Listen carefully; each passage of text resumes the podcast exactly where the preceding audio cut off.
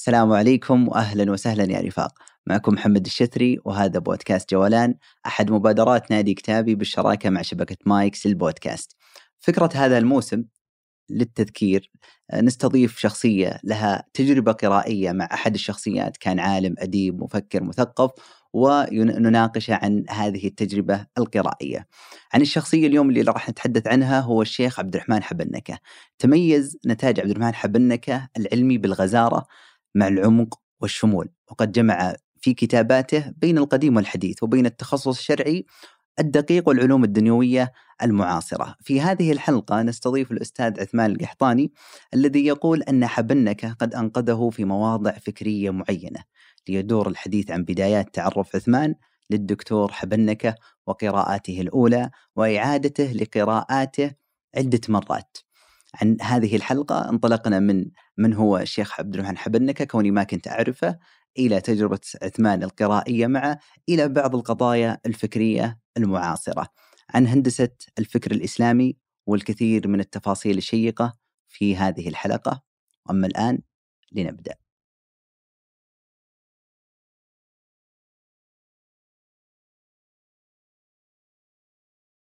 أستاذ عثمان القحطاني أهلا وسهلا بك في أحد حلقات بودكاست جولان سعيد على المستوى الشخصي بوجودك كونك أحد الأصدقاء القدامى الذين أفتخر بصداقتهم. إحنا نتكلم عن عشر سنوات تقريبا.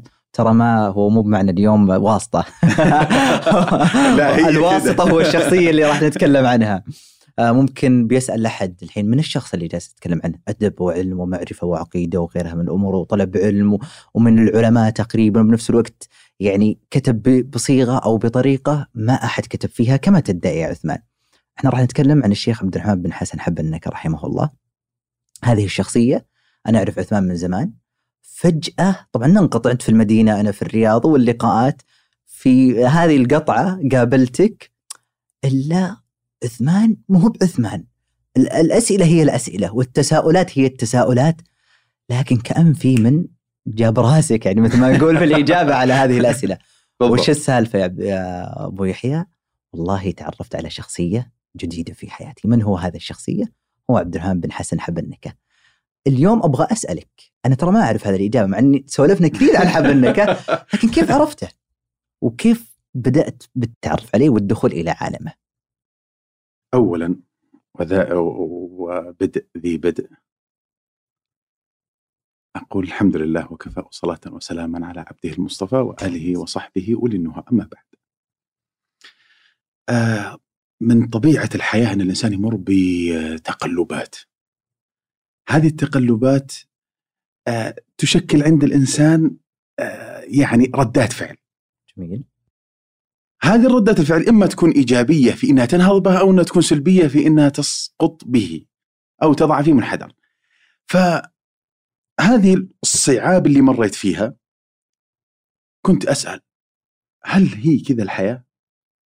يعني بديت أسأل أسئلة ولا داعي إني أذكرها لكن الهدف من هذا إني وصلت إلى موضوع هو موضوع الابتلاء.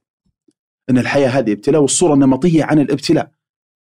والصورة النمطية تحديدا مرتبطة بالشر والشيء السيء وكذا. فقلت ليش ما أكتب موضوع تسلية لخاطري؟ أسلي نفسي فيه. وفعلا بدأت في الكتابة. وبدأت بالجذر اللغوي وكذا وتركيبته وأي شيء ممكن يخطر على بالي من من يعني من الناحيه الفكرية النفسية الأدبية كذا. بعض الصور. ففعلا الموضوع جذبني.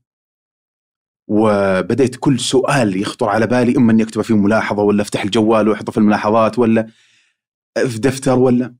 بديت أجمع الأسئلة. وقدر الله عز وجل إن آخر معرض آه، كتاب تقريبا أربع أربع قبل أربع سنوات اللي في الرياض.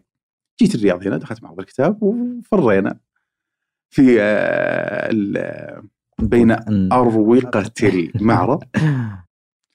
ففجأة كذا لو أنا في دار اسمها دار القلم. برز كتاب من بدء العناوين. كذا لفت انتباهي يعني أنت أمام شيء يستوقفك وأنت بين عالم الكتب. ترى هذا شيء يدل على أن له ركيزة في نفسه كبيرة كبيرة. بس لكن المفاجأة أنه عمل طريقة معينة في تركيبة نفس عنوان الكتاب هي اللي استوقفتني. إحنا نعرف الابتلاء لكن حينما يلصق به معنى جديد لا هنا تبدأ الأسئلة اللي هو كتاب أو اسم عنوان الكتاب ابتلاء الإرادة. بالضبط. الإرادة معروفة، حلو. الابتلاء معروف، ولكن حينما تجمع هذه الكلمتين مع بعض تبدأ الأسئلة. جميل آه، أوكي كمل جالس أحاول أركب ابتلاء الإرادة الشاهد شريت الكتاب. طبعا ابتلاء الإرادة للمؤلف اللي هو عبد الرحمن حسن. شريت الكتاب وأنا فرح فرح شديد إني حصلت على هذا الكتاب، ليش؟ لأنه يلامس شيء في داخلي. وبديت إيش؟ أعطي الظنون. ابتلاء الإرادة إن الله يبتلي الإنسان في اختياراته. طيب الإنسان يعني إرادة حرة. لا أنا عندي شك. مس... بدت الحوسة بدت الأسئلة. وما كنت تعرف حبنكه لا. مم. أول ما وصلت طبعا شريت أكثر من 20 كتاب. وقت المعرض قصدك. وقت بس المعرض حبنكه كان هذا الكتاب فقط. فقط. جميل. شريت مجموع مم. اللي كان في المعرض 20 لا وصلت المدينة وكان أول كتاب فعليا ابتلاء الاراده سبحان الله غير رؤيتي تجاه معنى الإرادة. أول شيء كسر الصورة النمطية. فالابتلاء هو علاقة الإنسان بالحياة هي علاقة ابتلاء. والابتلاء بالخير وبالشر جميع. كل كل ما يمكن أن يمر عليك اعلم أنها ابتلاء. لأنه عرف الابتلاء بأن الله سبحانه وتعالى جعل الإنسان في هذه الحياة ليبتلي إرادته. جميل. يبتلي إرادته, إرادته. لكن وما خلقت الجن والإنس إلا ليعبدون. هذه إذا جينا نفصل في الكتاب. هذه الآية تحديدا جمع ولا ناخذها بالترتيب؟ هات بالترتيب. جينا على أول موضوع في الكتاب. الفصل الأول هو نظرات الناس للكون والحياة. ابتدأ بما يدركه الإنسان فأنا أرى الحياة اللي أعيش فيها اللي ولدت فيها والكون اللي أنا أعيش فيه. فعدد نظرات الناس بأسلوب تجريدي عميق. وجاء في نهاية الفصل ما زبدته انه طبق حديث النبي صلى الله عليه وسلم حينما خط خط النبي صلى الله عليه وسلم وقال هذا صراط الله المستقيم بما معنى الحديث ثم خط خطوطا بين هذا الخط المستقيم. فهو شرح هذه الفكرة بس بأسلوب تجريدي. ثم انتقل الفصل الثاني لأن في سؤال منطقي لماذا الناس بهذه النظرات المختلفة؟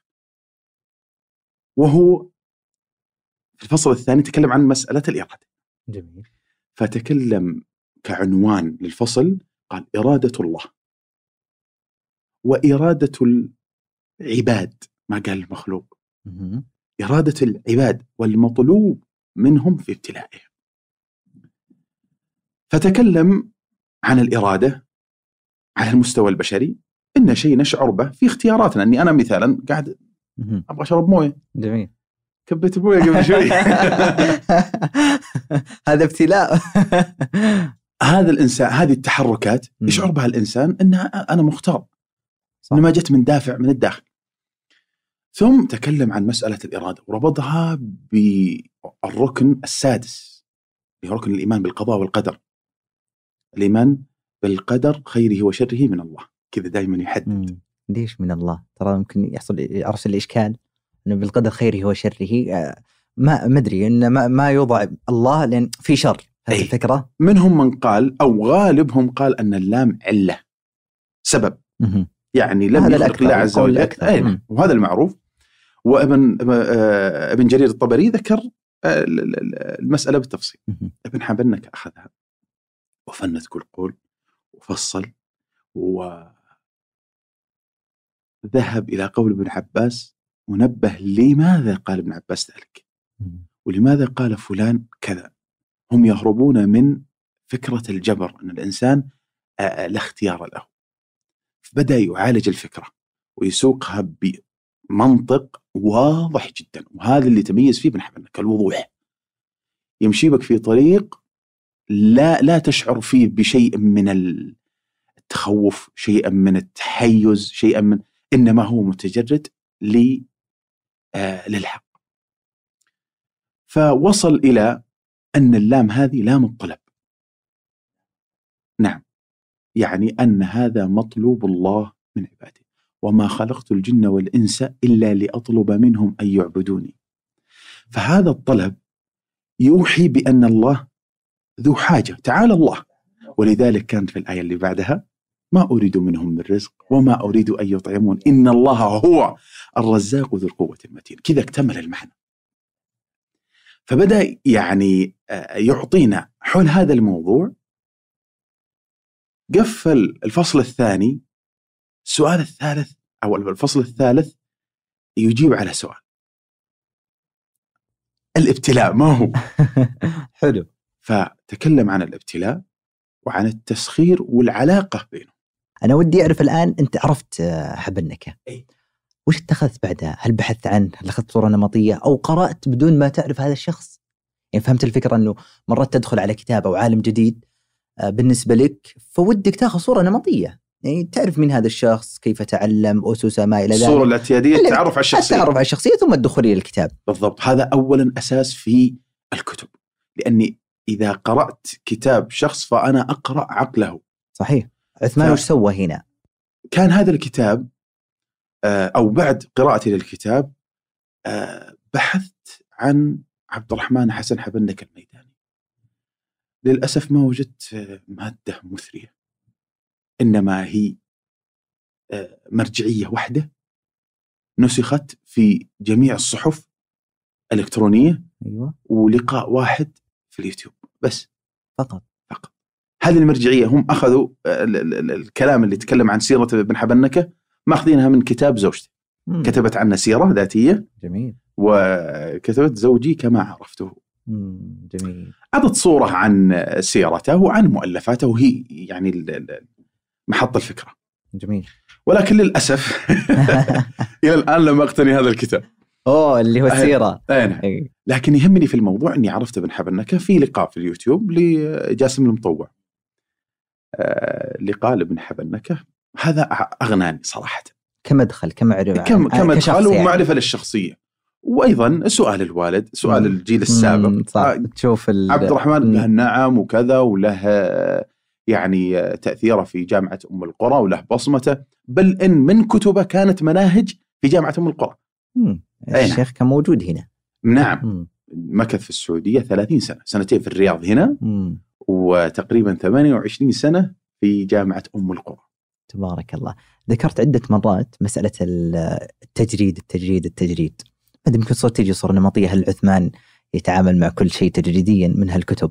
تعاملك مع حبنكة في طرح للأفكار مثل الأفكار اللي ذكرتها آه، يعني مفهوم وما خلقت الجن والإنس إلا ليعبدون كان مفهوم دارج. بالنسبة لي مثلا أنه آه، بالمعنى الدارج. ثم أعطاك مفهوم آخر. هنا التعامل؟ هل هل هنالك عاطفة؟ مع هذا الرجل آه كونه أصاب ما في فكرك أو لا تحاول ما ت- 100% تحاول أنت تتجرد هذا هات الفكرة أنا أناقشها شخصك خله على جنب بالضبط. كيف تتعامل عاد لو سألتني هذا السؤال قبل سنة أو أكثر من سنة ممكن يعطيك يعني تجريد يعني فعليا أتجرد. لكن أما الآن ولا حتى إني لا أقبل النقد. تجاه هذه الشخصية. ليش ترى انتبه ها هنا. وقعنا في إيه، الخطأ. انتبه أقول لك ليش؟ حينما تتكلم عن شخص أعطاه الله الكمال في كل شيء،. أتقبل النقد؟ أكيد لا ولكن ما في أحد تمام كل عمر النقد يكون- قدام الرسول صلى الله عليه وسلم. كل يؤخذ قوله ويرد. الله أكبر. إلا صاحب نعم هذا نعم القبر. نعم نعم. لكن أتكلم عن المستوى الشخصي بلا شك. أكيد. لا أقبل النقد لأن لكل نقد جواب. حلو.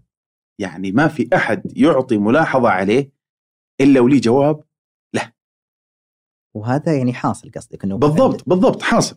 يعني أنا بالنسبة لي حينما ينتقد إنسان هذه الشخصية ويقلل من شأنها قصدك تقليل لا آه ما أتكلم. معلش إيه حلو على مستوى. الشخصية مم. أو على مستوى المادة العلمية اللي مم. قدمها حلو أقول أول سؤال هل قرأت ابن حبنكه؟ الإجابة لا قفل الموضوع خلاص حلو نرجو الاتصال في وقت جميل بس أنا سمعت. مثلا آه، ناس في هذا الجانب البحر العلم الشرعي والفكر المعاصر فنقدوه مثلا أو في أشياء معينة طيب ما هي هات نقدك. ونفنده ونفككه وناخذه بمنطق جميل يعني وأتمنى إني أكون تجريدي توني بقول هذا تجريدي نعم. بس، آه، لا فعليا. ترى آه، فيه نقد هذا إنصاف يعني أشوف نعم، موضوعيه نعم. يعني في قولك ممكن البعض يأخذ إنه عاطفة لا الحين يوم أخذنا الجريان الحديث إنه في الأخير بنناقش الفكرة بالضبط جميل. بالضبط إيه. لا فعلا في نقد آه، مثالا على معارج التفكر ودقائق. التدبر اللي هو التفسير التدبري حلو النقد هذا نقد توجيهي لا نقد في. في مثلا إنه أخطأ في فكرة معينة لا إنما مثلا إنه آه، قصر في الجانب الفلاني قصر يبقى إن هذا بشر جميل أي. نعم في. بعض الأمور تكون آه، يعني.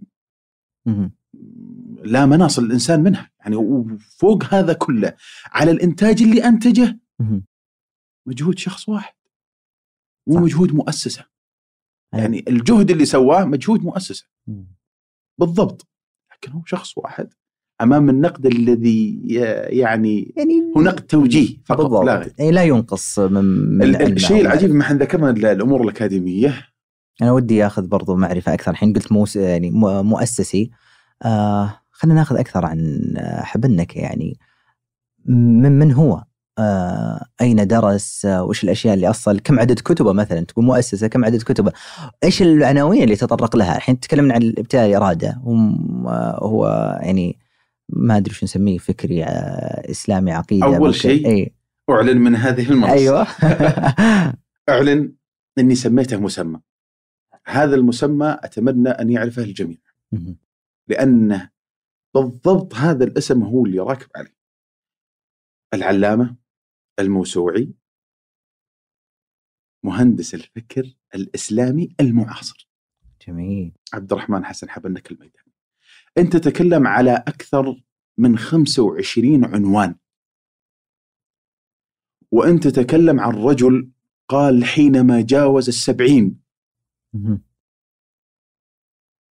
قال أمام اللقاء اللي في اليوتيوب. حلو. قال ما كتبت كتابا إلا وأضفت فيه جديد. عجيب. ما كتبت كتابا إلا وأضفت فيه جديد. قال هذه الكلمة قلت قرأت له تقريبا أربع كتب. صدق. من الآخر من الآخر صدق.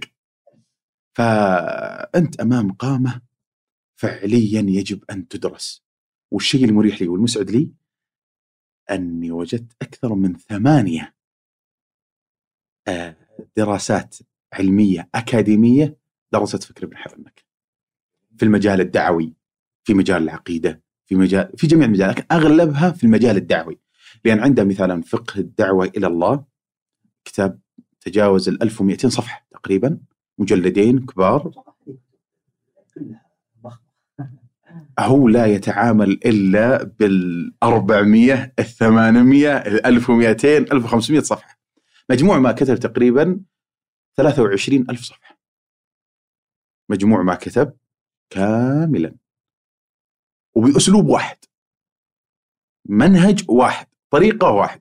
طبعا من الأمور اللي كانت محيرة لي وأيضا يعني مثيرة للأسئلة في داخلي كيف يفكر هذا الادمي؟ كيف يفكر؟ اتضحت طبعا وصلت للإجابة بعد ما قرأت أكثر من تسع كتب له. عقل ابن حبنك في هذا الكتاب اللي هو قواعد التدبر الأمثل لكتاب الله عز وجل. هذا عقل ابن حبنك في 800 صفحة. هذا هو مقدمة للكتاب التفسيري اللي هو معارج التفكر دقائق تدبر. هذه المقدمة هي عقل ابن حبنك. قسم هذه القواعد 40 قاعدة، قسمها على 40 قاعدة جزأها كل قاعدة تقول تراني أحسن من الثانية من الآخر يعني عجيب. فأنت أمام قامه يعني أخرجتني من دائرة الأسئلة والأمور اللي يعني ممكن إنها مشغلة للواقع المعاصر إلى دائرة الوضوح والطمأنينة لأن الصورة والعدسة والرؤية كانت واضحة. هل هو ضبط البوصلة يعني نقدر نسميها؟ جميل جدا ذكرت عن منهجه وكذا مريت سريعا بيسأل سائل ما هو منهج ابن حبنكة طبعا ممكن هذه معلومة إذا قلت ابن حبنكة فيذهب إلى والده والده كذلك شيخ لكن رحمهم الله أجمعين. جميع. رحمهم آه. الله أجمعين. فنحن نتكلم عن عن الشيخ عبد الوهاب بن حسن حبنكة نعم. إذا جينا عن نتكلم عن المنهج يحتاج له حلقة كاملة. خل... وش, لكن- وش المرجعية؟ مع- المرجعية هو أول شيء. إذا تكلمنا عن مرجعيته فهو يرتكز على ثلاث ركائز. القرآن والسنة والفكر فكر الإسلام. أو الفكر الإنساني بالمختصر. فربما يتصور البعض أن مسألة إني أعتمد على الفكر معناته انه بدون توجيه. فأقول هنا أن الفكر تفكير الإنسان يعتمد على اللغة والمنطق. اللغة والمنطق. مهم. فهو كمل من الناحية اللغوية وكمل من الناحية المنطقية. حتى أنه أضاف في علم المنطق. لأنه قال ما كتبت كتابا إلا واضفت أضفت. فيه جديد. ادعاء كبير. أي نعم. في كتاب اسمه ضوابط المعرفة. هذا في علم المنطق. ولكن أضاف فيه جديد. وهذا الكتاب متمشي مع الفكر الإسلامي. فأنت تتكلم على شخص كمل من الناحية الفكرية. ما هو يقول في الفكر يعني والله أنا فكرت كذا أو سويت كذا أو أرى كذا. ثم بعدين يأتي يأتي من آه، ينقض هذا الكلام؟ لا. إنما منهجه التدبر. والتدبر هذا أسلوب فكري. لأن الفكر إما أنه تأملي أو أنه تدبري أو أنه يعني الفكر أنواع. فهو يصل إلى أعمق نقطة يمكن أن يصلها الفكر البشري في هذا المعنى. كلام كبير. فيصل إلى الأرض الصلبة. لما بعدها الا الجنون فعلا طيب. يشبع المعنى ويشبع. لو جينا نتكلم على المنهج المنهج يطول. ولكن بأتطرق إلى ما يتميز إليه منهج ابن حبنك. حلو. فتكلمنا عن الارتكازات القرآن مركزية القرآن وحضورها في كتبه أساس. بل إنه قد يفتح موضوع ويبني الفكرة ثم إذا أغلقها يتبين لك أنه أنطلق من الآية الفلانية. فأنت تتعجب من إيه، مم. أنت أمام شخص لا يخرج عن الكتاب ولا عن السنة. بل إنه أسس باب جديد وخرج عن دائرة الخلاف وعن دائرة ال ال ال ال الدائرة إيه. الشائكة اللي داروا فيها لمسألة النفس.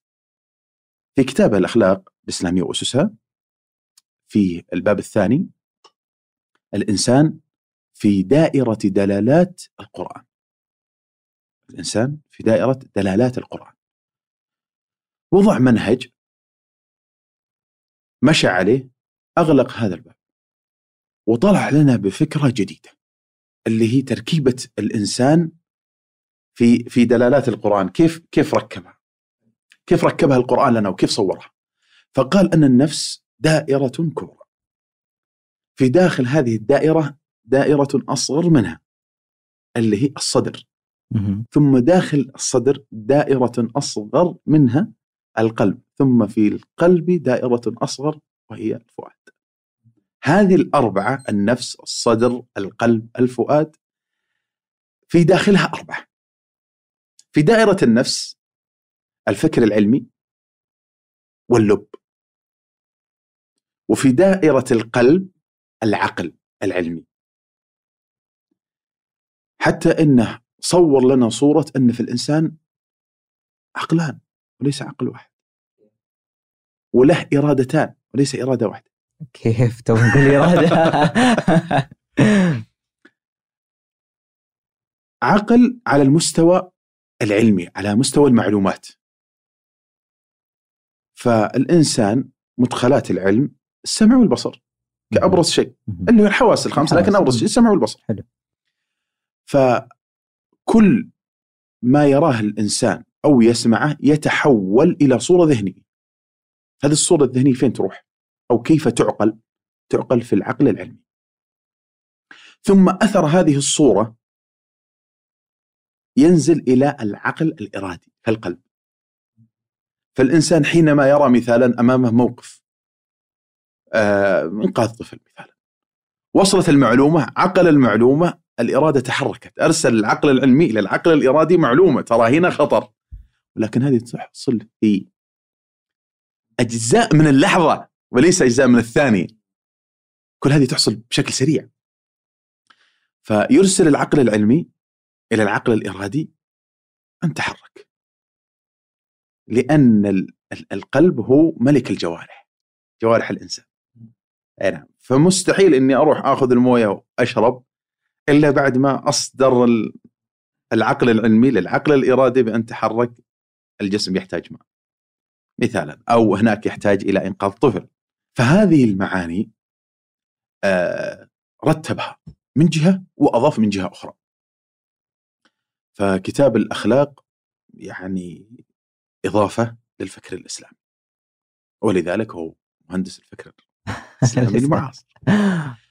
إذا تبغى مثالا نتكلم عن الكتب نبدأ نحصيها شيئا فشيئا ف... أنا أنا جاي للكتب لكن ودي إني أقفل المنهج كامل حتى نستوعبه مثل من آه، اللقاء اللي ذكرته آه، في اليوتيوب من الأشياء اللي ذكرها الشيخ والمحاور كذلك مسألة أسلوبه الحواري في التأليف.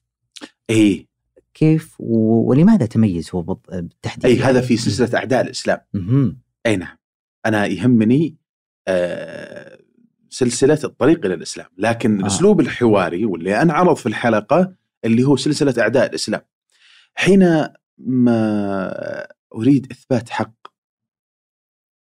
وأعلم أن الحق معي 100%، لماذا يعلو الصوت؟ ولماذا المهاترات؟ ولماذا السباب والشتام؟ لا نستطيع أن نتجاوزه إلى المستوى الراقي، مستوى الحوار له. يا يا أيها الطيب هذا من اللطف ادعو إلى سبيل ربك بالحكمة والموعظة الحسنة وجادلهم بالتي هي أحسن ابن حبنكة لم يطبق في مناهج إلا هذا ما أخرج عن هذا المعنى. فمن الحكمة والجدال بالتي هي أحسن الحوار الهادئ. تعال حن أمام طاولة الحوار. هات فكرتك وهذه فكرتي. ونعالجها بالفكر. لأن قلت مرجعية الكتاب السنة الفكر. أي نعم نعالجها بالفكر والمنطق. الحق مع من في الأخير؟ يجب عليك وجوبا أن تتبع. نقطة. هذا منهجه في سلسلة أعداء الإسلام. ولذلك سمعت من أحد المشايخ المحسوب فعليا على الفكر الإسلامي وله أيضا إنتاج آه قال المفترض أن لا يكون هناك إنسان يقول لا إله إلا الله محمد رسول الله في هذا العصر إلا ويقرأ هذه السلسلة. يعني هناك من هو أكثر ولاء ومبالغة مني. صدمت والله. فهذه السلسلة فعلا تحتاج إلى. بل إن بعض الكتب مقرر في الجامعات آه، في مناهج الدراسات العليا. أي نعم مثالا كتاب أجنحة المكر الثلاث. أي نعم هذا مقرر في أحد الجامعات على المستوى آه، مستوى الدراسات العليا.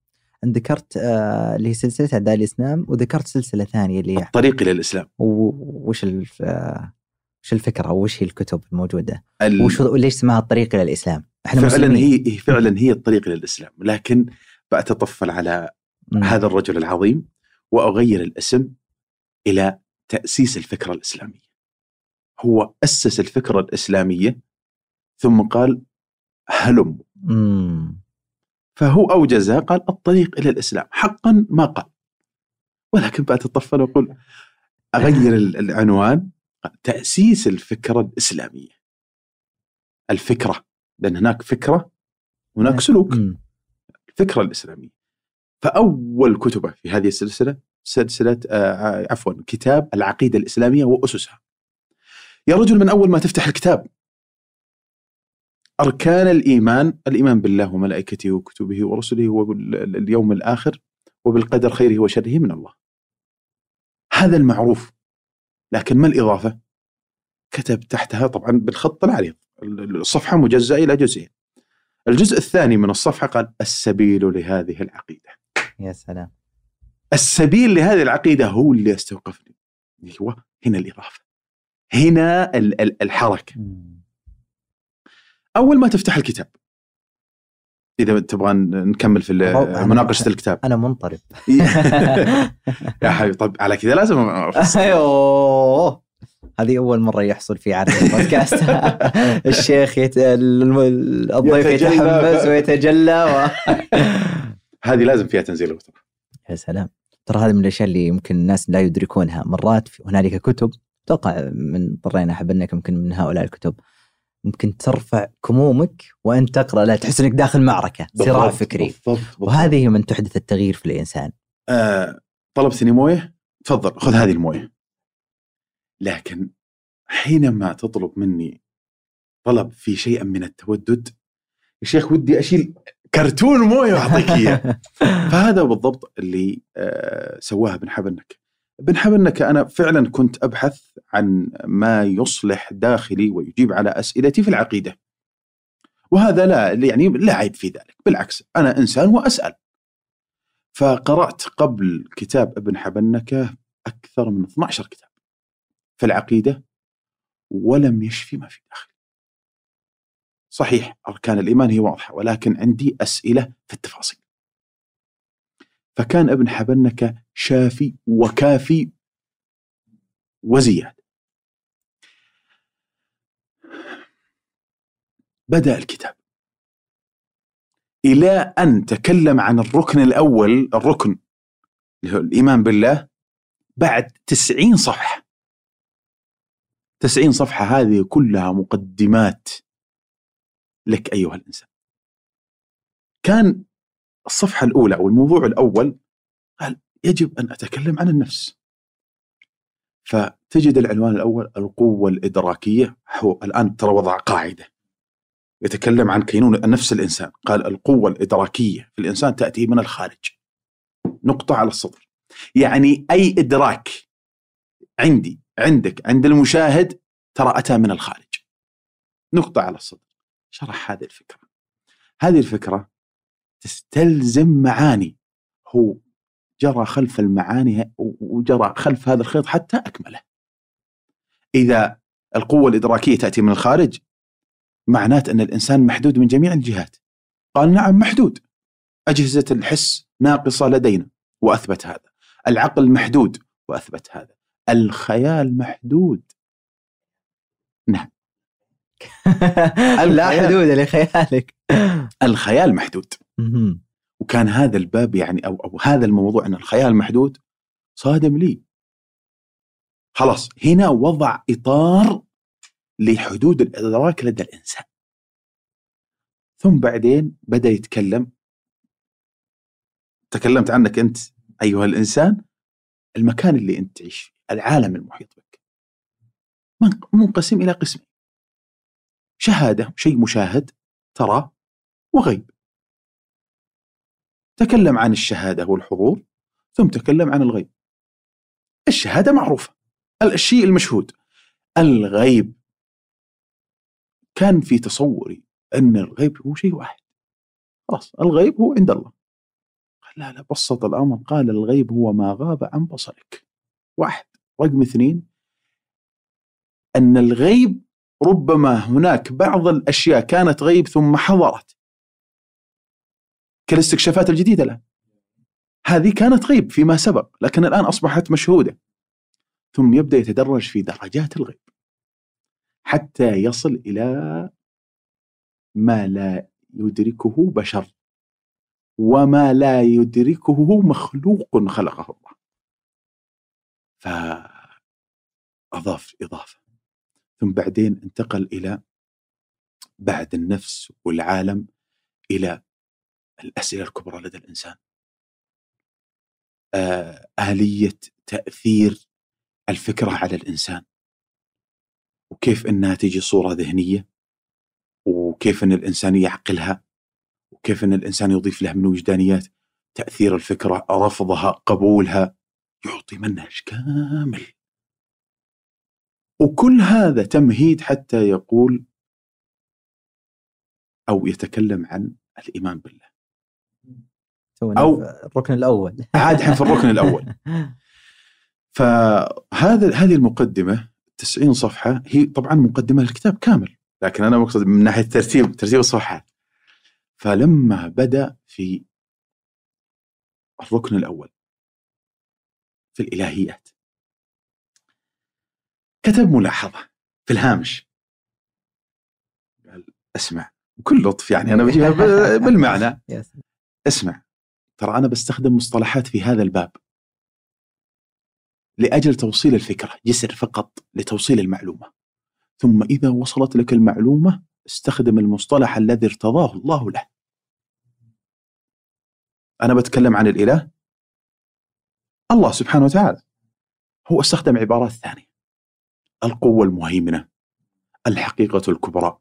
قال هذه كلها مصطلحات عشان أوصل لك الفكرة. ثم إذا وصلت لك الفكرة كأنه يقول الله. يجب أن تقول الله. فهذه يعني حدثت في داخلي الله. شكرا. شكرا يا ابن حفنك يا شيخ نفديك بم... أفديك بمهجتي فأنتهى من الكلام عن الله عز وجل وعن من يرفض فكرة الوجود الإلهي. وتصويره للمعاني هذا المعاني هذه وصلني إلى مستوى أن الذي يرفض وجود الله عز وجل هو مجنون. ته هذا استنتاجي أنا. ثم تكلم عن أسماء الله الحسنى وصفاته. 99 اسم جردها جرد. ولكن بإيجاز مشبع. كيف يجي إيجاز مشبع؟ مع ابن حبنة كي يحصل هذا الأمر. ثم انتقل إلى آه الباب الثاني. الباب الثالث حتى ختم الكتاب. مسألة القضاء والقدر. حلها. المميز في ابن حبنكة في منهجه بما أنه جطاري قدرته على تجاوز الخلاف. القدرة على تجاوز الخلاف. هذه يعني ربما تصعب عند بعض العلماء لو على المستوى النفسي. سهل على المستوى الفكري لكن باب المنهجية يحضر الأقوال وكذا لا هو يبتلع الأقوال ويدرسها ويفككها ثم بعدين يخرج بالنتيجة النهائية ويسكبها في الكتاب. انتهى. يعني أصبح هذا الكتاب اللي كتاب العقيدة الإسلامية مرجع. مرجع لكل مسلم معاصر في هذا العصر. كلام هذا كبير. وأنا ما قلت هذا الكلام إلا وأنا يعني أثق, أثق في عثمان. أثق في رأيه. وأيضا أنا يعني المنطق يقول كذا. تمام؟ رجل آه، أتاه الله سبحانه وتعالى الكمالات في كل شيء في في مجال المعرفة. هذا بشكل إيجاز أو خلينا نختم بمسألة القضاء والقدر. لخص القدر بصورة. طبعا هذه الصورة آه أنا أوجزتها ولكن هو تكلم تقريبا في 30 صفحة. من الجذر جذر القضاء والقدر حتى المستلزمات والمضامين لمسألة الإيمان بالقضاء والقدر. أغلق على الموضوع تماما ومغني. لخص القضاء والقدر. لازم أقولها. لأني قلت صورة هات. الصورة الله المستعان. والله إني أخشى أنها تفهم بأمر آخر. هذا هذا ما أخشاه الحقيقة. الأمر يا حبيب خو الصورة هي كالتالي. اثنين في غرفة. خلينا نقول مثالا الأب والولد. ولله المثل الأعلى. الأب طلب من ابنه قال اصعد خذ السلم هذا واصعد عليه والمس اللمبة اللي في السقف إذا لمستها بتطفى. الولد سمع الكلام أخذ السلم طلع عليه لمس اللمبة طفيت. الولد مستعجب والله طفيت. والحقيقة أن مفتاح الكهرب عند أبوه. يوم لمس الولد قفل. أي نعم. هذه زبدة القدر يا أخي مثال ذكي وعبقري. ففعلا تجد أن كيف صور أن الله سبحانه وتعالى هو المدبر. ولكنه أمرك بأمور ووضع أسباب لابد أن يمشي عليها الإنسان. ولله المثل الأعلى. أنا المتحكم ولكن لن يحصل إلا إذا فعلت كذا. إلا إذا اخترت. بالضبط. اخترت وفعلت. فعل السبب. صحيح. فهذا هو أتمنى أي. أنا ارتحت صراحة يوم اعطيت ال... لا فاللهم لك الحمد. هذا في باب العقيدة آه اللي هو العقيدة الإسلامية وأسسها. وأغلق عن الموضوع. وهنا لازم أتكلم على نقطتين مهمتين. النقطة الأولى أني سمعت عن بعض من آه، لها اهتمام بالعقيدة أن في مسحة أشعرية. هذا كلام غلط. لماذا؟ لأسباب في نفس الكتاب وسيجدها الإنسان. اعترافه بنقاط في الكتاب وأنا أتمنى أنها ترجع إلى من إلى من يريد قراءة هذا الكتاب. وضح قال أني أخطأت في كذا ووجهني من نثق بعلمه. ثم راجعت المسألة ووجدتها على ما ووجدتها على ما قال. آه بهذا المعنى بعدة صياغات وعده صفحات تقريبا ثلاث مرات في خطأ تاريخي وخطأ في مسألة الأسماء والصفات وفي مسألة الإيمان أنه يزيد وينقص. طبعا. هنا بسترسل ترى.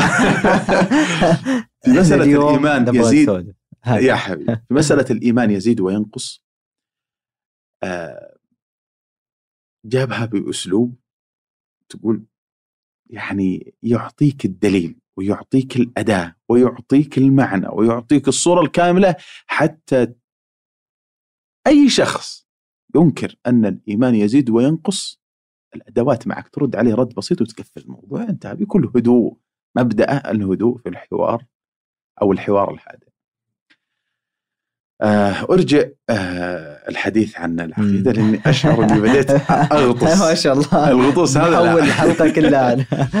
الكتاب الثاني في السلسلة كتاب الأخلاق الإسلامية وأسسها. كتاب بديع. كتاب أضاف فيه جديد. وأنا جبت في أول حلقة اللي هو الإنسان في إيه نعم في دائرة دلالات آه جميل.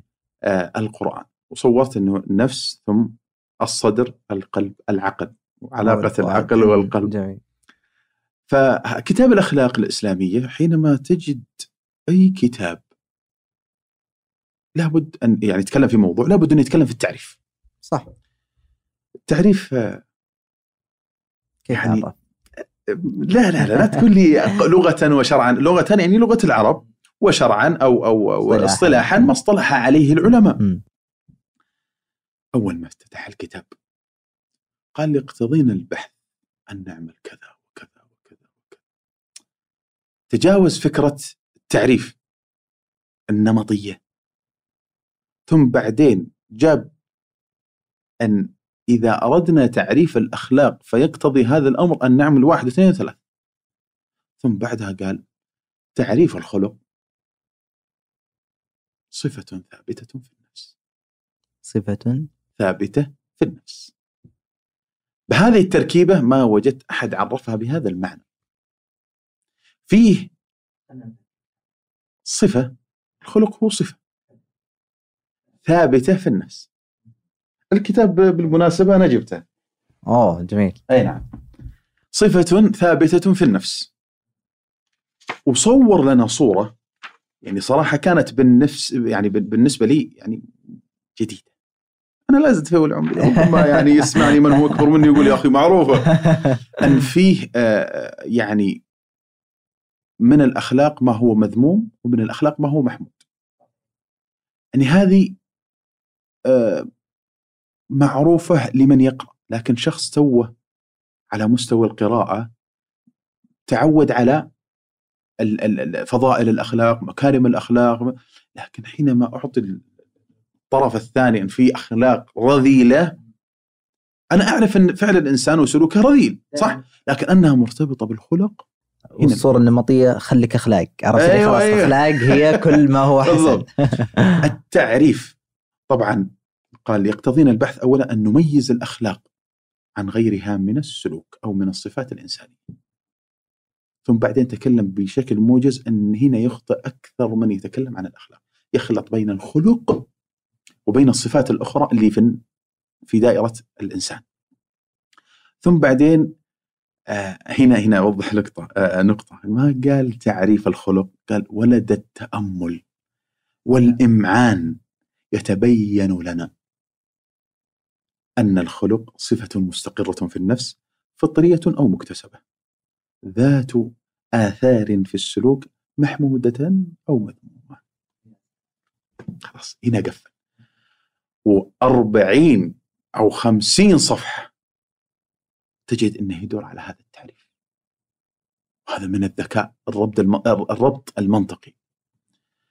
ف هذا الكتاب الثاني. حن أمام قامة عجيبة. طبعا من الأشياء الجميلة في الكتاب أنا بحاول إني والله مرة آخذ راحتي. راحتك تكلم عن الأخلاق. قال صفة ثابتة مستقرة في النفس. ثم بدأ يعطي الخيط الرابط في هذه الجزئية. طيب إذا تكلمنا عن الخلق وفي صفات ثانية؟ قال إيه في صفات ثانية. طيب فككها لنا فسرها لنا. تكلم عن أنواع السلوك الإرادي. سبعة أنواع للسلوك الإرادي. وأنا لن أتكلم عنها. ارجع. ارجع. حبيت ارجع.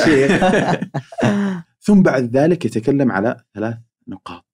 ربما تشبه الخلق في وجه من الأوجه يفصلها عن الخلق. الحكمة والذكاء. قال أن الذكاء واحد اثنين ثلاث. يعرف يصورها لنا. وأنت اللي ام عينك ترى الفرق. أغلق على التعريف. ثم بعدين تسلسل على مسألة الحكم الأخلاقي. ومن له الحق بالضبط. ثم بعدين إذا عرفنا من له الحق أن يحكم. ما هي القواعد التي وضعها؟ قواعد الهداية. طب الضمير؟ ما هو الضمير الأخلاقي؟ فيضع كل شيء في موضعه وبصورة كاملة. هنا أغلق على الفصل الثاني. بل إن فيه الفصل الثاني اللي هي مسألة تقسيم الشريعة. قال أن الإسلام كل لا يتجزأ ولكن من باب ترتيب فكري تعليمي نقسمه كالآتي أحكام تعبدية وأحكام في المال وأحكام جرد جميع أحكام آه الأخلاق في الإسلام. أو عفوا الشريعة ثم بعدين آه له سياق معين.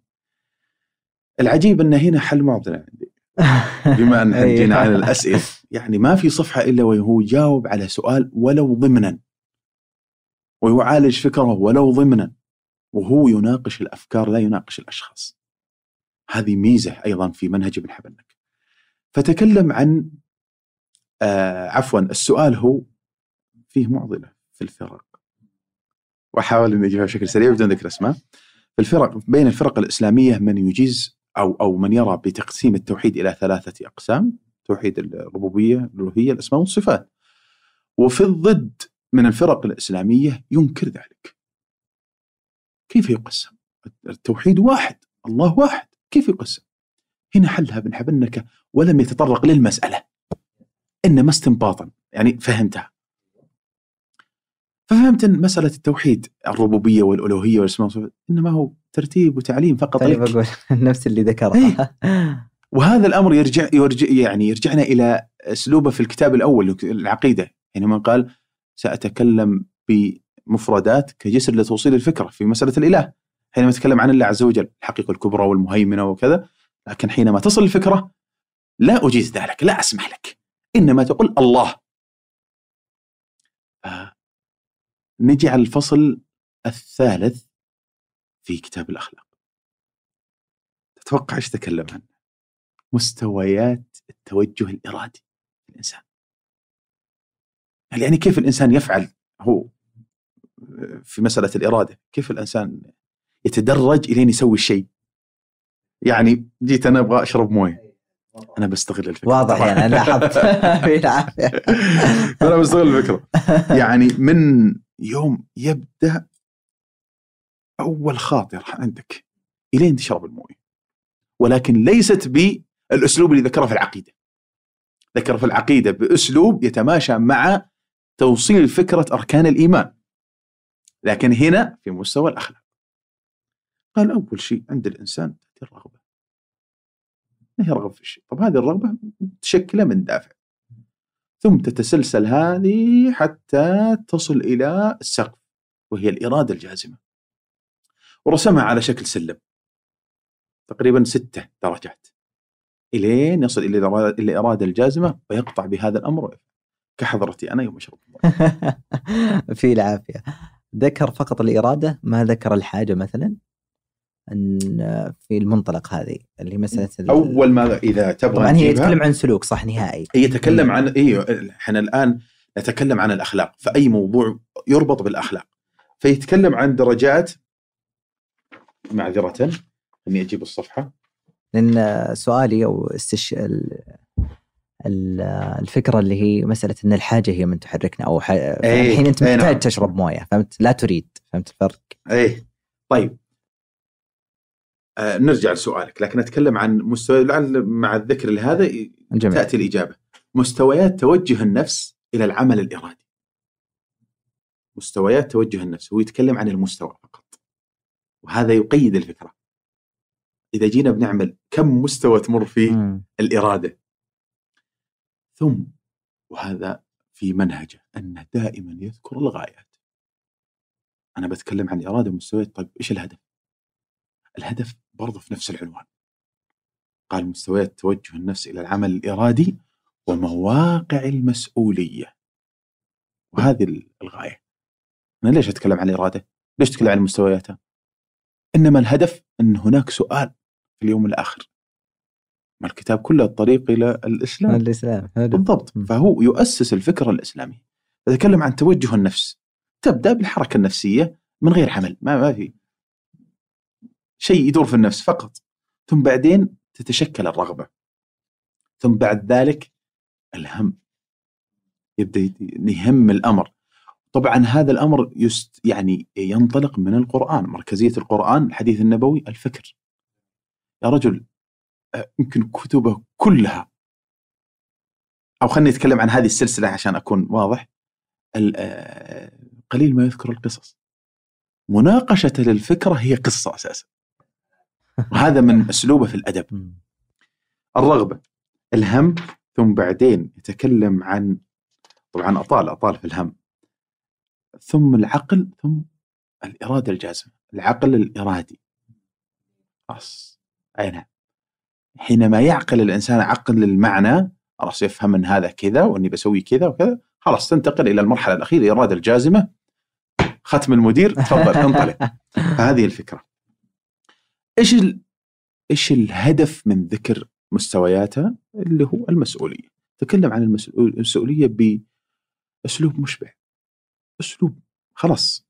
قرأت هذه المسؤولية ليش ليش أنا أقرأ كتب ثانية؟ ليش أنا أهدر وقتي في القراءة؟ يغطيها. هذا آه، في في الفصل الرابع الثالث. الفصل الرابع أو أو لعل هنا آه، اغلق ال- المقدمات. أنتقل إلى الإنسان في دائرة دلالات القرآن. يعني طلع شخصية الإنسان من القرآن. وهذه الدائرة هذا ترتيب فكري فلسفي ولكن أساسها القرآن.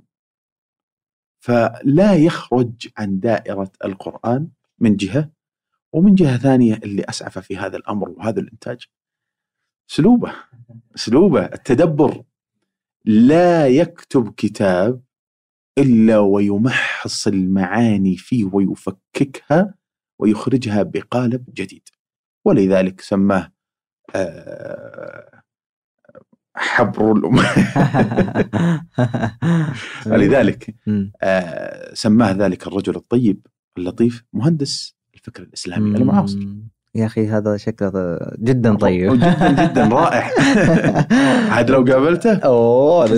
عظيم من الأسس الصبر وفروعه وظواهر السلوكية، الرحمة وظواهرها السلوكية، الدافع الاجتماعي، قوة الإرادة، علو الهمة. الشيء المفاجئ إن علو الهمة أساس أخلاقي. فأنت أمام قامه صلاتي على النبي. إي والله كيف يربط هذه الأمور. فشيء عجيب. كذا أنا أقول لا بأس نحن نغلق الكتاب الثاني. هنا بيجي سؤال وأتوقع إن المشاهدين والمستمعين يسمعون هذا السؤال. ما شاء الله تتكلم عن أشياء قد تكون تستصعب بعض الشيء. فالسؤال اللي يطرح من يقرأ له؟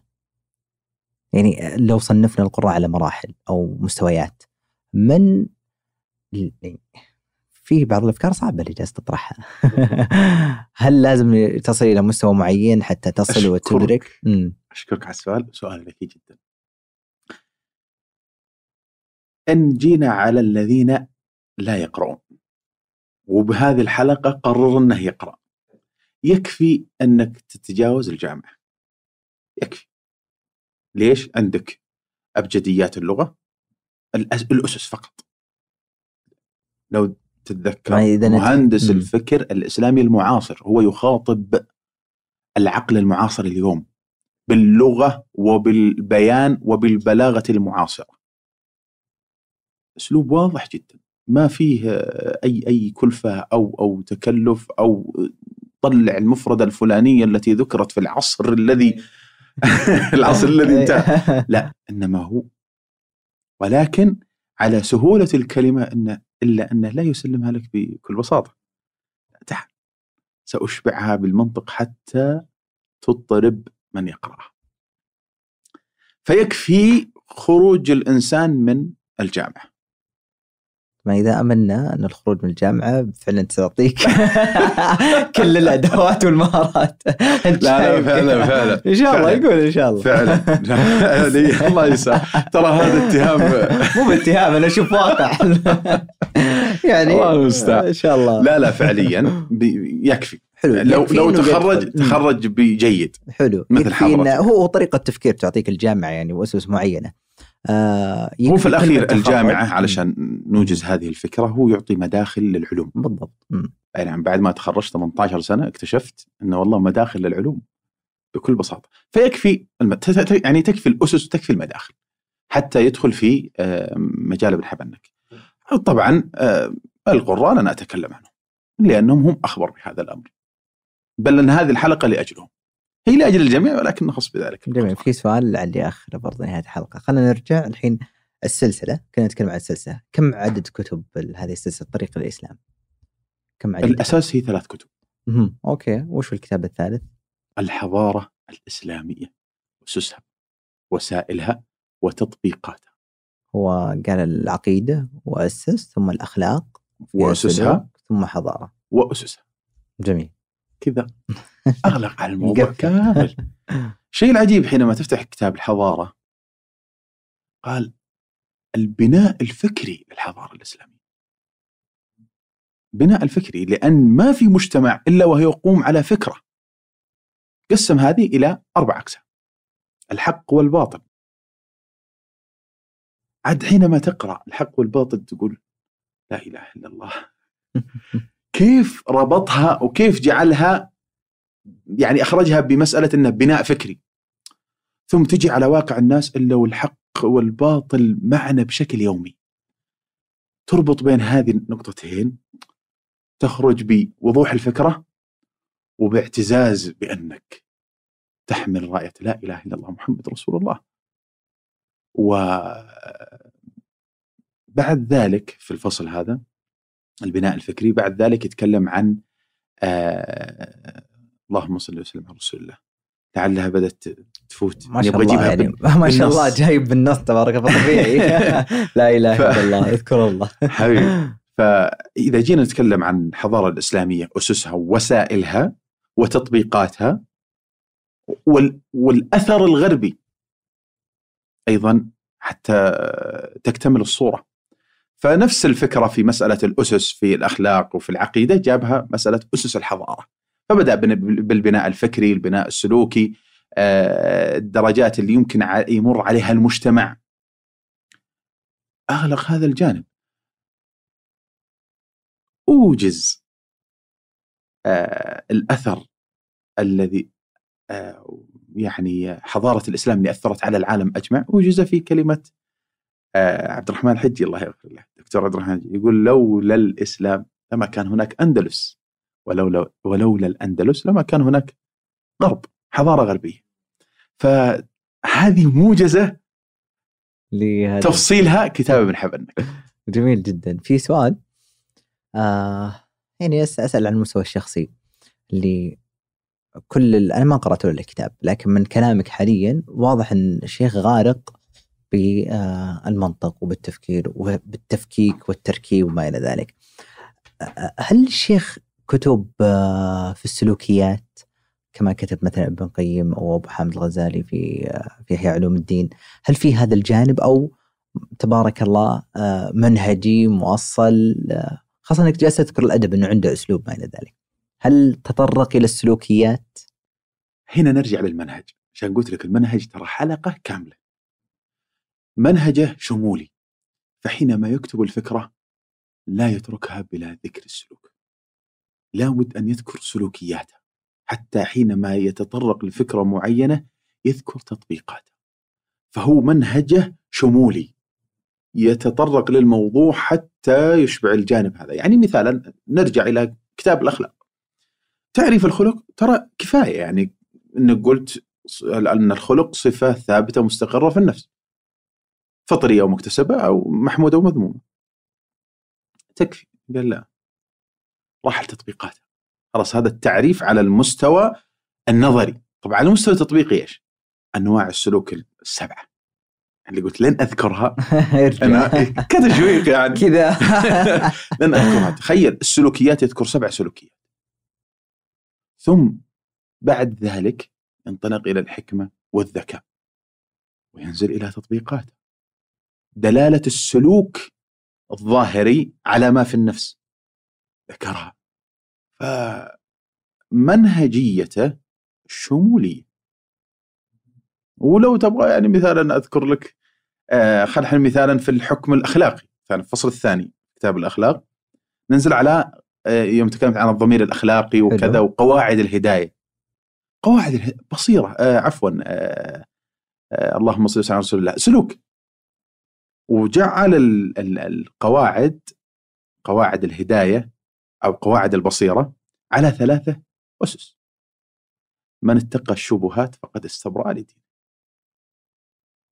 الحق هو عائد إلى الله عز وجل. من اتقى الشبهات فقد استبرأ لدينه. عامل الناس كما تحب أن يعاملوك. الثالث الآن نسيته الآن ما شاء الله. ف تجد هذه الثلاثة مبدئيا مبدئيا أنا أحب أدخل تحديات مع ال ال من سيقرأ له؟ من ولا... سأقرأ له. دائما للأسف ما عرفت الخسارة إلا مع ابن والله حقيقة. حتى أن أمس شريت رواية وصلت إلى الصفحة العاشرة تقريبا انتقادين آه، على نفس تركيبة الكلام. أنا صراحة صرت أفرد عضلاتي.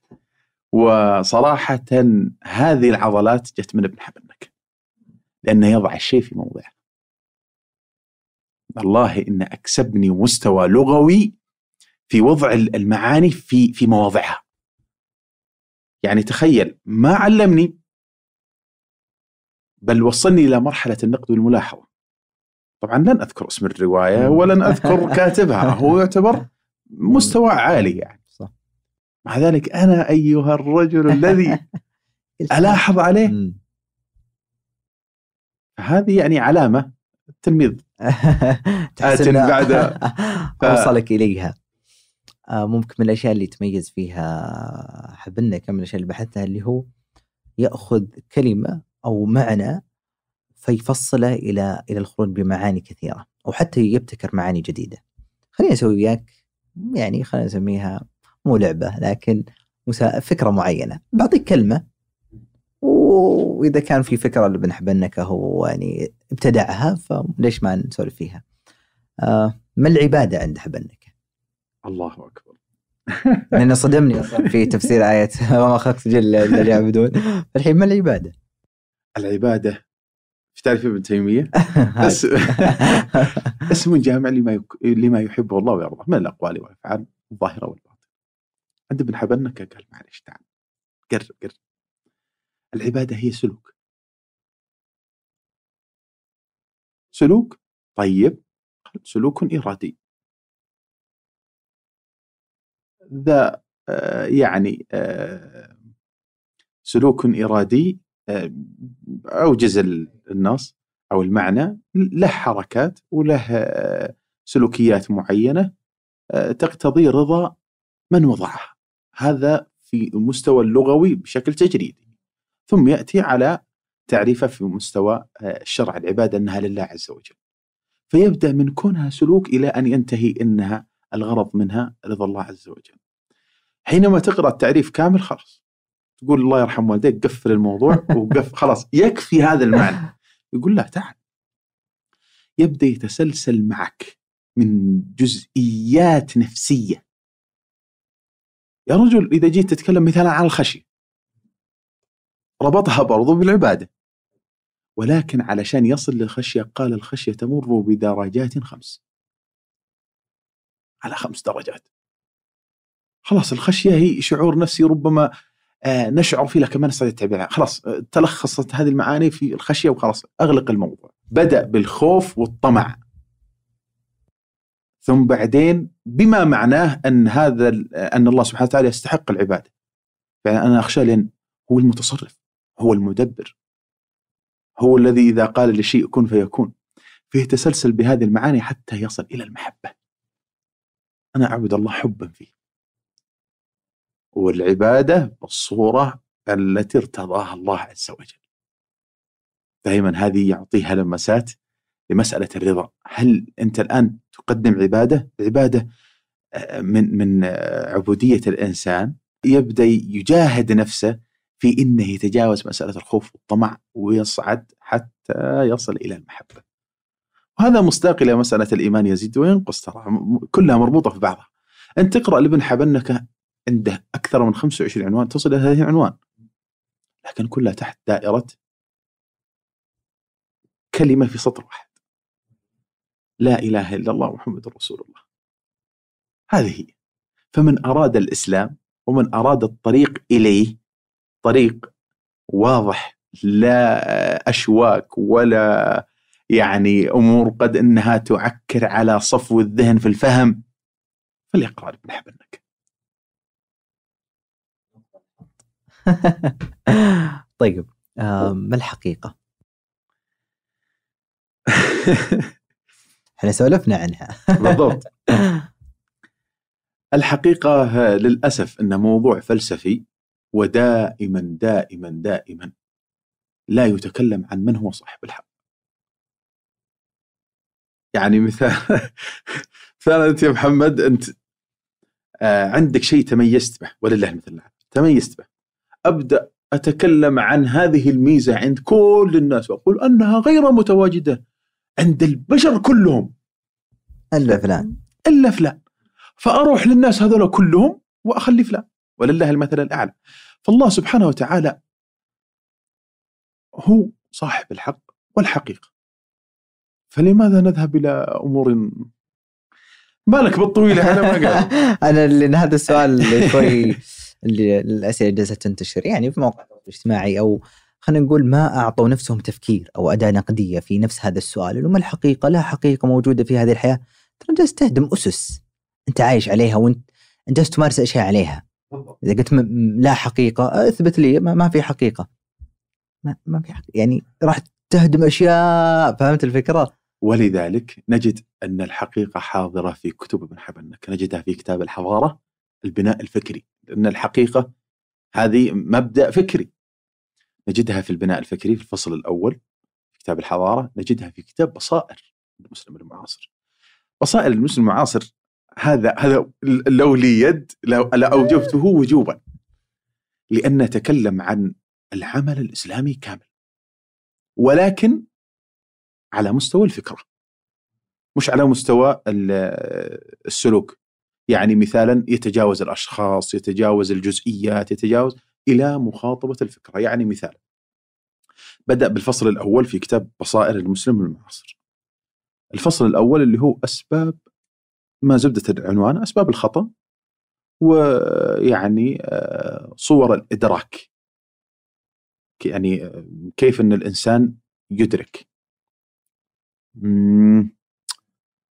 والله نسيت العنوان لكن هذا معنى. جميل. طبعا أسباب الخطأ فصل صور الإدراك فصل انتهى. هذه الموضوعين بما أنها هذا فصل وهذا فصل كانت الثالث والرابع. الفصل الأول والثاني تمهيد لهذه الثنتين. الفصل الأول حدود الحقيقة. ما هي الحقيقة وما هي حدودها؟ قال أن لكل ح... إن أن لكل أمر حقيقة.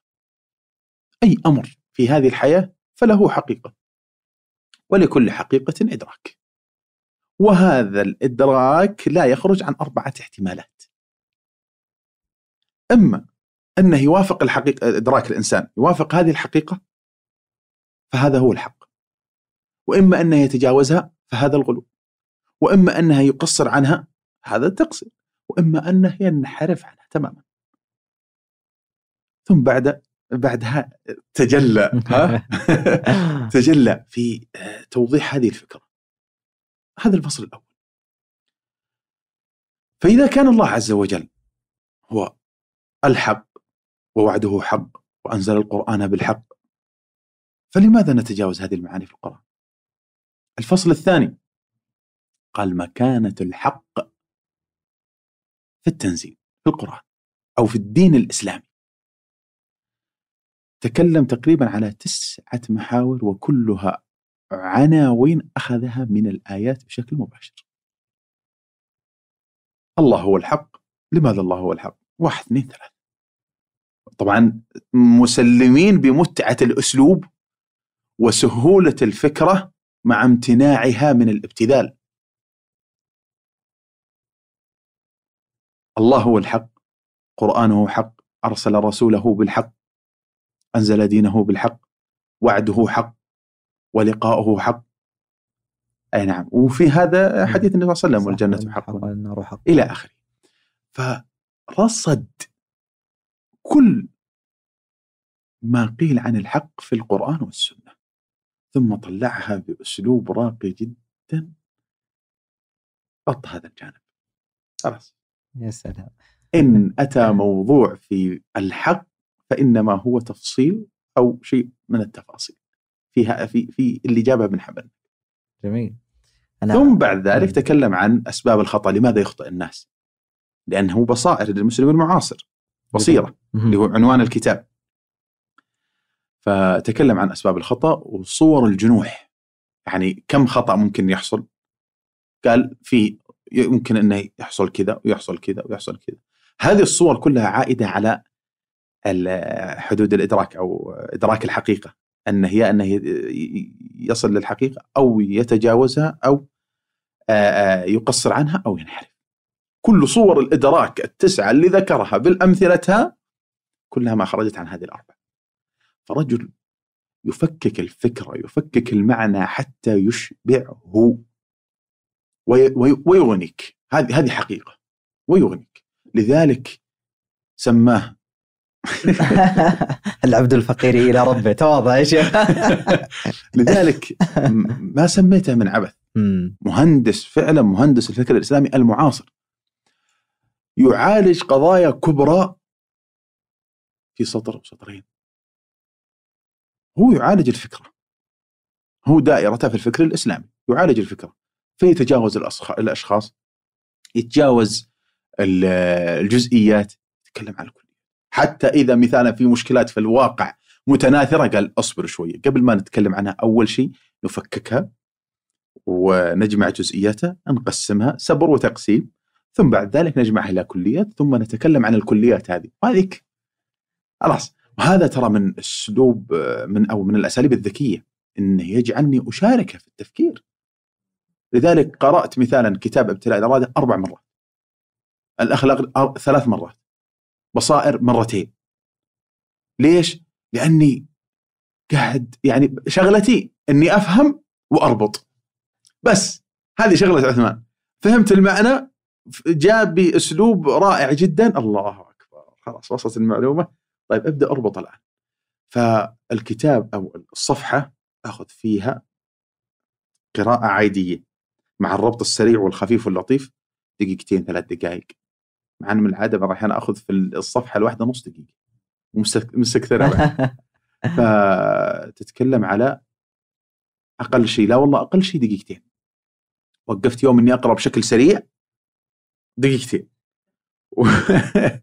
وبشكل يعني فيه من التأني آه، عد عد أغلط. على حسب الفكرة. والله إي والله بالضبط. والله بعض الأحيان أجلس على صفحتين وثلاث صفحات تتكلم على ربع ساعة نص ساعة. الأمر فيها. ف فكرة كاملة متكاملة يعطيك إياها. فأي فايما فأي وجهة وجهتها مشت معك. جميل. ولذلك هو مهندس وانت تتكلم أبو يحيى جالس اتساءل إنه خاصة كتابك الأخير اللي ذكرته هل هنالك حاجة لك للفكر الإسلامي بشكل عام؟ أو خلينا نسميه يعني حاجة للقراءة في الفكر الإسلامي؟ إحنا المعاصرين. مسألة الحاجة هذه جزء من الديانة. فالله سبحانه وتعالى حينما أنزل القرآن وأنزله بالحق ما السبب؟ لتغذية الوعاء الإنساني هذا الذي يحمل الإنسان. الإنسان مرهون بفكرته. يتغذى منذ الطفولة. يستقبل بسمعه وبصره. ولا العكس. رخبت يوم قلت ولا العكس أنا ما فكرت أصلا. بسمعه وبصره. صحيح. فهذه التغذية تسكب في وعاء. ثم بعد ذلك إذا أتى القرآن وسكب في هذا الوعاء كان هذا الشخص أميز إنسان على وجه البسيطة. ولذلك نجد أن خير من وطئ الثرى محمد صلى الله عليه وسلم زكت نفسه وعلى شأنه بهذا القرآن. ما كنت تدري ما الكتاب ولا الإيمان ولكن جعلناه نورا تهدي أو نهدي به. من نشاء. إلى آخر الآية وأستغفر الله. فالله سبحانه وتعالى جعل القراءة ديانة. ولذلك أول ما أنزل في غار حراء اقرأ. فالحاجة هذه حاجة مسألة يعني حياة أو موت. مسألة طريق نهايته جنة أو نار. فالحاجة في القراءة أو أو للقراءة في الفكر الإسلامي حاجة أساسية. فهذا موضوع لا أناقشه تماما وغير قابل للنقاش. ليش؟ لأنه من المسلمات. إذا على المستوى التعليمي والفكري نتكلم عن مسألة الاحتياج فهذه زبدته. أن الحاجة حاجة ديانة. مسألة جنة أو نار مسألة حياة أو موت. تحديد مصير. هي كذا كان في بتوك في خاطرك كلمة. لا والله حاول إني اجز ما شاء الله. آه لعلي ما ودي أختم لكن إن شاء الله إني ما أستطرد حتى في الأسئلة. آه سؤال أكيد إنه جالس يطرح حاليا وأنا أطرحه. محمد ما قرا حبنكه وأفكر الصدق يعني مع كل لقاء معك شخصيا ومع هذا اللقاء تحديدا آه كيف أقرأ له؟ أو عطني جدول نقطة البداية. نقطة البداية. أولا خير ما يبدأ به العقيدة العقيدة الإسلامية وأسسها اللي هو سلسلة الطريق إلى الإسلام. حلو. أول ما يبدأ بالسلسلة؟ إيه بالسلسلة الطريق إلى الإسلام الطريق إلى الإسلام. والأخلاق والحضارة. الإسلامية. أنت بهذه أسست الفكرة الإسلامية وأغلقت على هذا الموضوع. بعدها الطريق لك ويكون واضح. في كل كتب قصدك. اي اي نعم. أسلم أنا من الكتب اللي أو كيف عرفته آه تذكر السنوات اللي آه مو بالسنوات ما زلت مهتم في هذا الجانب اللي هي قراءة التفسير بالترتيب النزولي. فكنت يعني وقتها لا أعرف أعرف عدة أشخاص لكن الاشخاص اللي كنت ابحث عن كتبهم هو محمد دروزة في كتابه تفسير الحديث عشر مجلدات ثم إن ذكرت لي حبنكه في ذلك كيف ما تعرف حبنكه؟ كيف ما تعرف آه اللي هو معارج التفكر؟ وزعلت عليك اي والله دقائق التدبر. آه وللشيخ قصة لعلي أنا أحكيها إذا تسمح لي نيابه عنك إنه بدأ وكتب ما يقارب 15 مجلد وخلص الصور المكية آه ثم في المجلد الخامس عشر بدأ في سورة البقرة ولم يكملها وأتاه مرض وفاته وتوفى عام 1424 وتوفي قبل ذلك. وكتب أتوقع من الوصية أو من رسائل أن يتمنى من يكمل هذا المشروع. هل هنالك مشروع مقارب أو أحد يريد أن يكمل هذا المشروع؟ أو على المستوى الشخصي؟ قلت لك لا تقول القصة لأنها مؤثرة.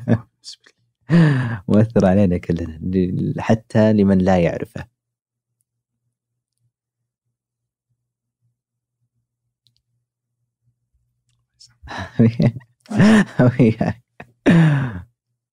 وأتوقع من الأشخاص اللي أنت ذكرتها في البداية عنده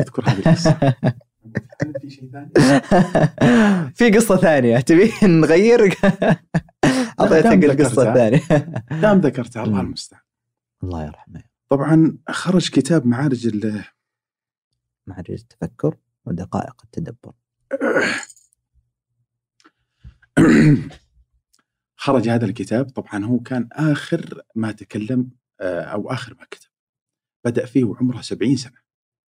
يعني 1415 بدأ في كتابة. طبعا آخر كتاب عدل عليه كان كتاب ابتلاء الإرادة. أوه. شعل الترتيب هذا. إيه. ف فبدأ يخرج معالج التفكر بأجزاء. ثلاثة ثلاثة ثلاثة. فتجد أنه ما بعد النصف بدأ يتكلم عن المرض. أوه. يا سلام. يدخل آه، يعني لحظاته الآنية مع مشروعه اللي جالس يكتبه. يا الله يا الله. و... حتى من النصف يكون كل ما شعرت بالألم من جانب كلفت الجانب. ثم إذا كلفت كذا ويكتب. يا الله رحمه الله رحمه الله. إن شاء الله نجد من يكمل آه هذا المشروع. آه جزاك الله خير أبو يحيى. آه. مشروع عظيم. الله يسامحك. آمين. صح آمنا بالولاء الحين من بداية. أنا للتو أعرف أنه كان يذكر دقائق مرضى في كان يعني حتى في الجزئية الأخيرة طلعت في عام يمكن 28 بعد وتوفى. 24 تقريبا. توفى الله يغفر له في 25 25 نعم. ثم بعدين بقيت الثلاث مجلدات هذه وجاء في الأخير ولده اللي كتب هذا الشيء. إيه. الله يرحمه إنه كتب إنه كان يتمنى الإكمال. هذا المشروع اللي ولده اللي كتب يعني كان حتى يصف مرضه ويصف كيف الجهاد اللي كان يجاهد. و يعني الأثر اللي أثر فيه كيف إن الإنسان يصل إلى مستوى في الجهاد. مم. يعني فعلا جهاد الكلمة. يا سلام. كيف يعني جهاد المرض وجهاد العمر. إلا أنه يكتب هذا الشيء. الله يسامحك. آمين يا ربي خذ راحتك. آه، أنا ممكن حتى يعني إحنا وصلنا لنهايه الفقرة أو نهاية هذه الحلقة. كان آه، أخذنا يعني من بداية آه، من هو الشيخ عبد الرحمن حبنكه وماذا يعني لعثمان؟ وكيف تعرفت عليه وما هي الكتب والأسس وطريقة تفكيره ومنهجيته في الكتابة أتوقع كل واحد يسمع هذه الحلقة بيقول وين دار القلم عشان أخذ أحد الكتب مع إنهم الله يهديهم شوي غاليين ولكن إن شاء الله إنهم متعاونين ويسمعون هذه الحلقة آه، حتى وصلنا إلى نهاية كتبه وأهمها معارج التفكر. الله يرضى عليك. طبعا بالنهاية أعترف أني مقصر في حقه. فعليا لأن هذه الحلقة هي عبارة عن سوالف وعباره عن يعني مجاذبة أطراف الحديث يعني. لكن أما أني أوفي حقه لا ما أوفيت حقه. هو أكبر من كونه. لكن يكفيني أنا أني أكون سبب في أني أعطي فكرة لمستمع هذه تكفيني. وإنها تكون سبب في إنها تدخل الناس في عالم القراءة أو أن الناس يقرؤون له. هذه تكفينا. صلى الله وسلم على نبينا محمد وعلى آله وصحبه أجمعين. جزاك الله خير. هذا عثمان القحطاني. آه باحث في الفكر الإسلامي المعاصر وتحدثنا عن الشيخ عبد الرحمن حب النكا. وإن شاء الله هذا مدخل لكل شخص كان لا يعرف الشيخ وأنا كنت منهم للأسف. آه إنه يتعرف على هذه الشخصية الموسوعية. ويأخذ مما ذكر أو ذكرنا في هذه الحلقة حتى بطريقة قراءة. أعيد الشكر لك، شكرا على جيتك من المدينة. وهذا من الجهاد من أخوك. جهاد الله يرضى عليك الله يرضى عليك. سعيد على المستوى الشخصي ومؤمن أن كل من سمع هذه الحلقة سيكون سعيد كذلك. الله يكتب أجرك ويرضى عليك ويسعدك. وبرضه الله يسامحك. والله اني ما يعني ما توقعت إنك بتجيب القصة. والله والله لو علمت إني ما آمين يعني أنت تتكلم على شخص عشت معه بالمختصر؟ أنقذني. أنقذني فعلا. فتتكلم على شخص أنقذ حياتك وأنقذ مصيرك. ثم بعدين تجي على معارج التفكر إلا والله ان تشوف صح تدرج. آه شكرا لك. آه إلى هنا ننتهي وياكم ونشوفكم في حلقة قادمة وفي أمان الله.